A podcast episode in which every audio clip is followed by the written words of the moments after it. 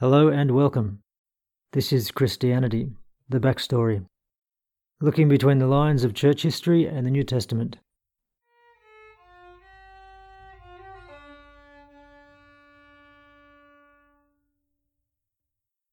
Chapter 8 Acts of the Spotlight, Part 2.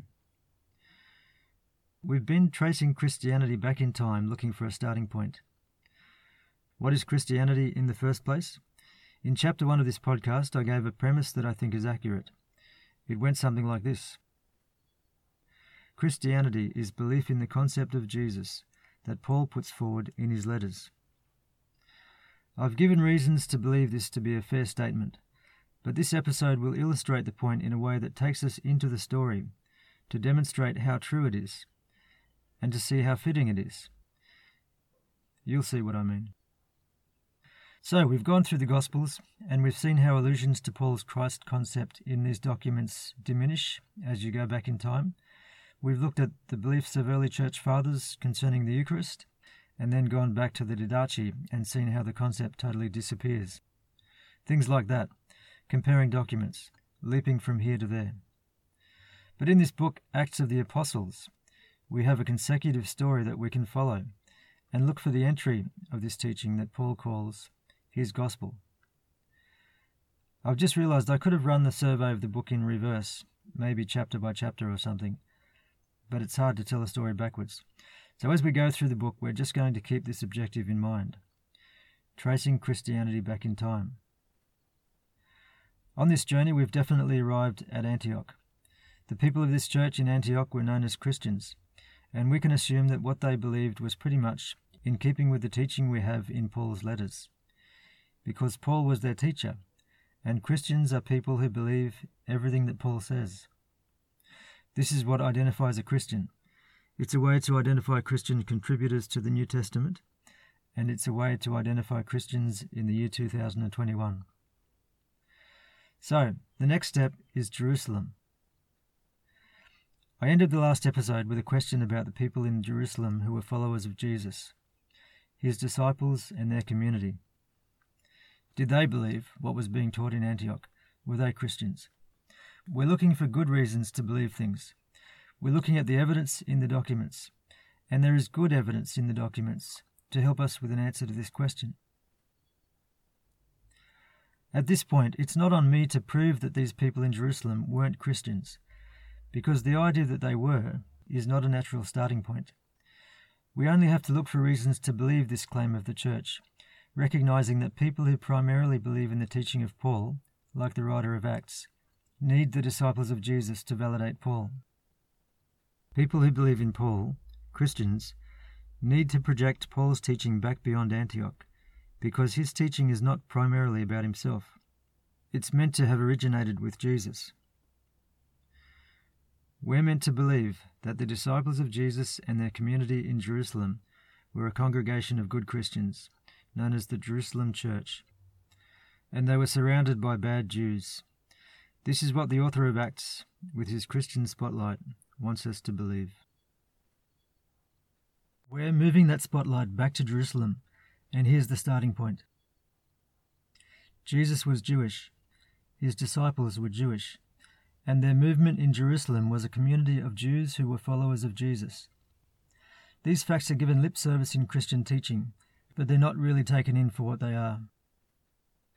While the Jerusalem movement was a variant of Judaism of the time, I would say in keeping with Jesus' teaching in the Synoptic Gospels, where it isn't anti Semitic or otherwise written over by Gentile Christians, while the Jerusalem movement was a variant of Judaism of the time, like other Messianic movements or parties that had different ideas, there's no good reason to believe they departed from Judaism.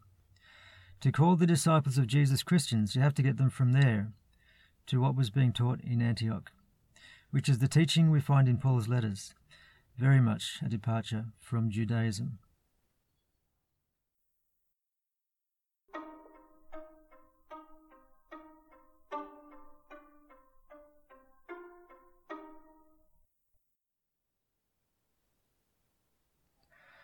In chapter 3 of this podcast, I interviewed Rabbi Philip Kaplan of the Great Synagogue in Sydney and asked him what makes a person a Jew.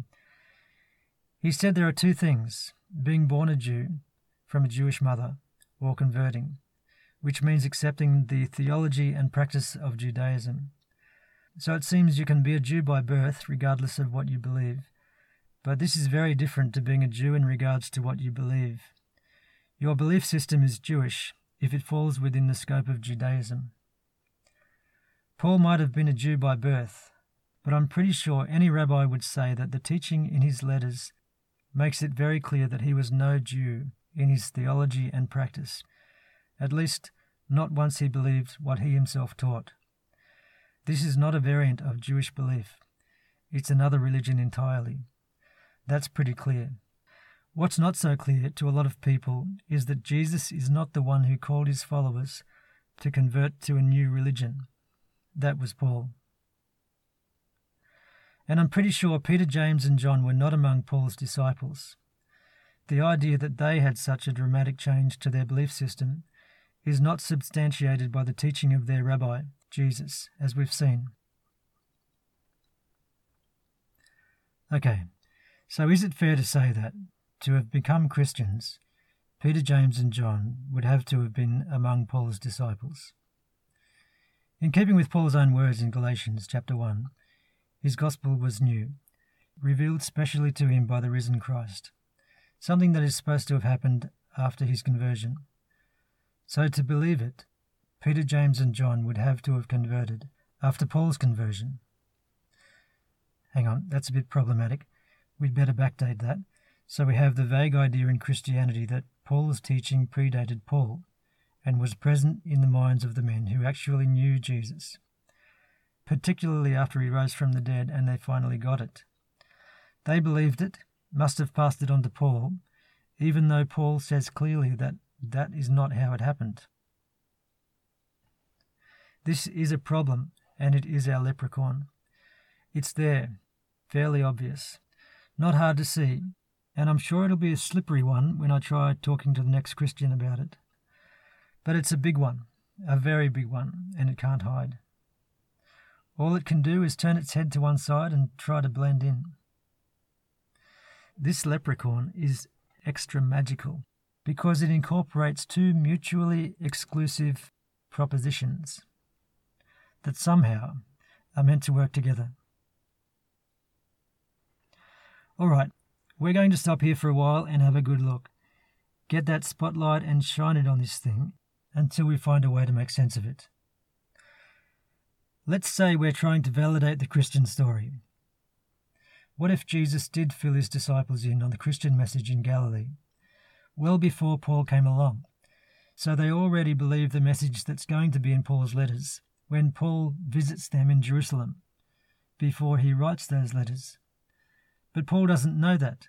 So when he eventually does sit down to write those letters, he's going to get carried away with the idea that he's the special one who got the information from God first.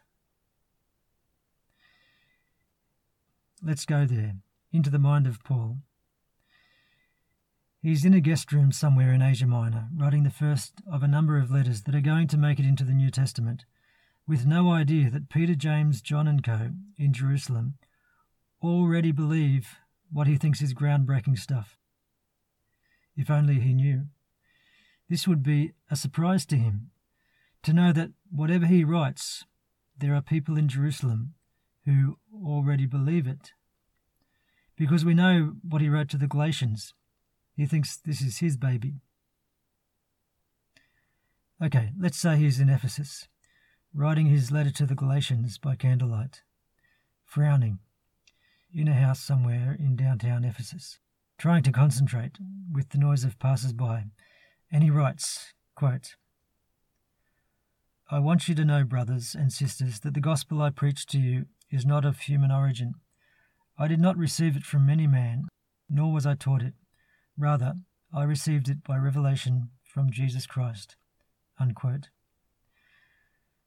Paul is writing what would become known as chapter 1 of this letter.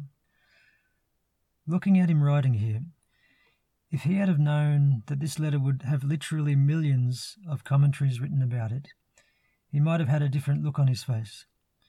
He might have been a little less insecure about how his gospel is being received, a little less worried about the competition. He's claiming exclusive rights to something, like when a reporter or journalist claims an exclusive. A reporter might make this claim, and in doing so, he's wanting people to know that he didn't get his story from other sources. He got it directly from the subject, in this case, God. So he doesn't have to rely on information from anyone else. Okay, as Paul writes, we're going to pick up the words that are really saying something about his claims over the message he preaches. It can be helpful to take out what's in between to make things clear. You can check to see if I'm being fair in my representation of what's being said by looking at Galatians chapter 1. Paul writes, When God called me to preach among the Gentiles, my immediate response was not to consult any human being. I did not go up to Jerusalem to see those who were apostles before I was, but I went into Arabia. Later I returned to Damascus. Then, after three years, I went up to Jerusalem to get acquainted with Cephas, Peter, and stayed with him fifteen days. I saw none of the other apostles, only James, the Lord's brother. I assure you before God that what I am writing you is no lie. Then I went to Syria and Cilicia. I was personally unknown to the churches of Judea that are in Christ.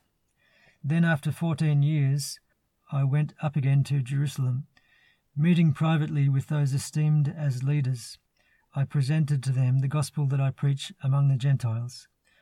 I wanted to be sure I was not running and had not been running my race in vain. As for those who were held in high esteem, whatever they were makes no difference to me. God does not show favoritism. They added nothing to my message. And then he gets up and slams the door twice. No, I just added that bit about door slamming. Definitely not scriptural. But the bit before it was, where he said, They added nothing to my message. Paul is emphasizing the fact that he's had minimal contact with those esteemed men in Jerusalem. He's making a case here. What is he trying to impress upon his audience in Galatia? The answer to that is in his earlier statement, where he says, the gospel I preached is not of human origin. I did not receive it from any man, nor was I taught it. Rather, I received it by revelation from Jesus Christ. The gospel I preached, he says. It's not something I got from anyone else. Okay, now let's go back to Jerusalem again, back to when Paul stayed with Peter for 15 days. 15 days. That's a fair while to visit someone. Although they do have a lot to talk about, Peter and Paul. Peter is surely going to get around to talking about Jesus and what he believes at some stage. As Jews, they're probably washing their hands a lot and they're off to the temple here and there. Peter goes preaching at Solomon's Colonnade, maybe has a few visitors back for tea and bickies. But they were going to breach the subject at some stage and if what Peter relays to Paul is essentially Christianity, if Peter finally says, Okay, Paul, here it is, and he says things that are remarkably similar to what Paul was going to teach at Antioch and then write down in his letters, what was Paul going on about there in his future letter to the Galatians? If Peter already believed that stuff, wouldn't Paul have worked out that they were on the same page and that there was no need for all that contention. No good reason to make those claims that it was his gospel. If Peter was a Christian in Jerusalem, and Paul is not lying in his letter to the Galatians, you've got to ask the question what did they talk about for 15 days? Did Paul constantly change the subject whenever Peter mentioned Jesus? Block his ears and make a lot of noise when Peter tried to explain things. Or maybe he just went to his room and stayed there, so that all Peter could do was go to the door every now and again and say, Paul, when are you going to come out? And so he didn't get the chance to fill him in. And that's how Paul can honestly say in Galatians chapter 1 that he thought it was his gospel, that he didn't receive it from any man, nor was he taught it. It was his revelation. Verse 11. I think Paul is telling the truth where he says, They added nothing to my message. If you go through Paul's letters looking for something he passes on of Jesus' teaching, things the disciples might have passed on to him, you will find virtually nothing, and I mean close enough to zero.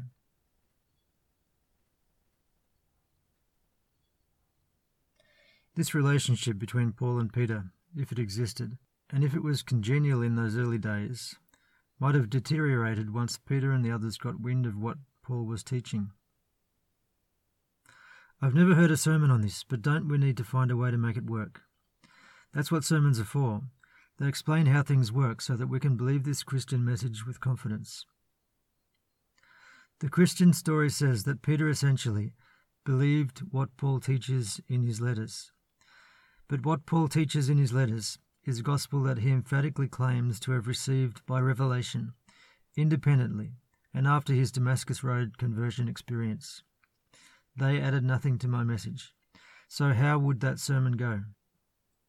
The one that explains how this was a revelation that he personally received using language that suggests so strongly that it was new, while at the same time we need to believe that it wasn't new because Jesus has to have already taught it.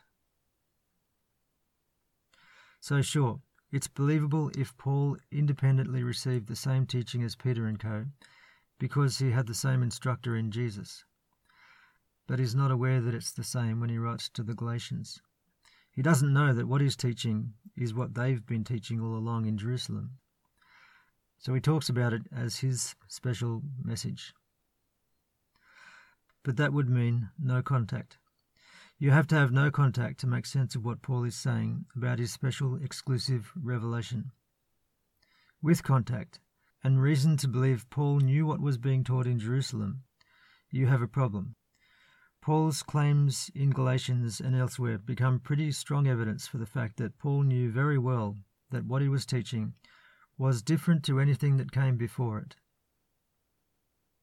Paul stresses in Galatians that he had contact, but it was minimal. You take that back to its time and place, and you have the rivalry of Paul's message and that of Jerusalem. That's how it makes sense. In that time and place, you have Paul saying, Yes, I did make contact with them. This was necessary. Without any contact, Paul looks a bit too much like he's starting his own religion. But this contact was minimal, he stresses. Yes, there's a relationship, but he wants his readers to know that he doesn't need them because this is his gospel. If it was the same message as the one being taught in Jerusalem, he wouldn't be saying these things. It would not make sense for him to be saying these things if he was teaching the same thing they were teaching.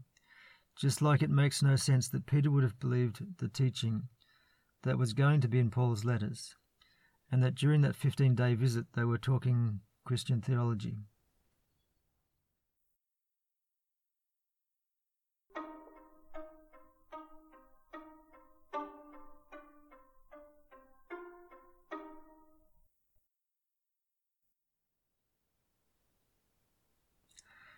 How can this be reconciled so that Jerusalem and Antioch are not at odds with each other, with two opposing messages? In Galatians chapter 3 verse 2, Paul says people who receive the Spirit are those who believe what they heard. Quote, Did you receive the Spirit by the works of the law or by believing what you heard? Unquote. It seems quite clear that he's telling people they should believe what they heard from him not from people who encourage law observance. His message about Jesus. Paul makes this quite clear in Galatians. So, this message that these people are meant to believe, did Paul receive it from Peter and the others at Jerusalem, or did it come to him by special revelation independently? I know, I'm still harping on about this, but it is critically important to Christianity. You can't have both, right? It's either one or the other. What are the options here? If Peter and the others believed it before Paul, that makes Paul a liar when he makes his exclusive claims. If they didn't believe it, so if what they believed was different, maybe in keeping with the fact that they were Jews who believed what Jesus taught, It means Christianity is not derived from the teaching of Jesus to his disciples.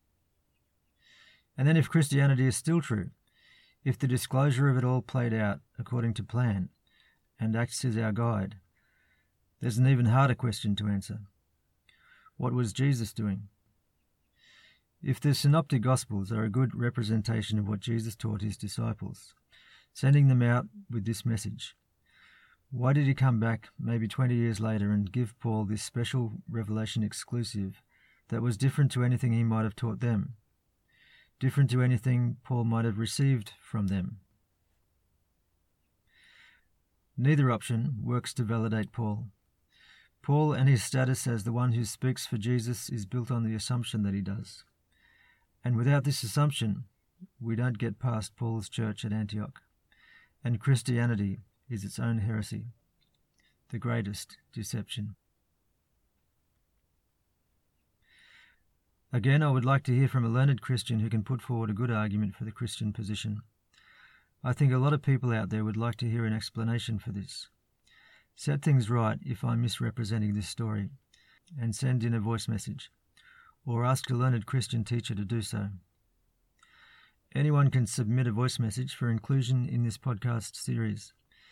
If you can't access the option through the app you're listening on, go to anchor.fm forward slash shaking Christianity and click on the message button when you're ready with a concise outline of your argument.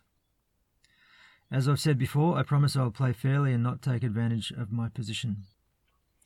If Christianity does have good answers to this, my promise is that I will do my best to show how good those answers are. And in that case, those answers would remain as part of the podcast and would take it in another direction.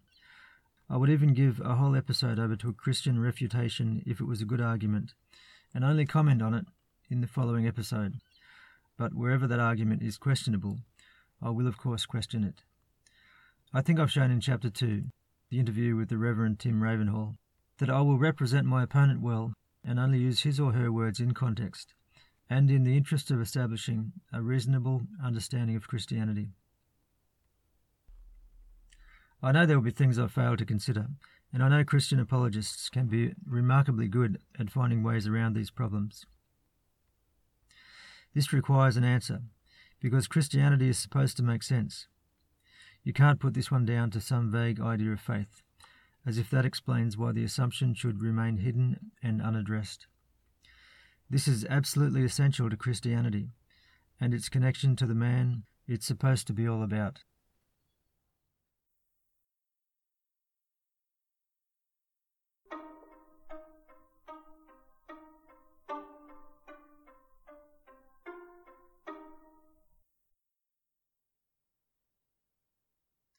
And that is the end of Acts of the Spotlight Part 2. Coming up, Acts of the Spotlight Part 3.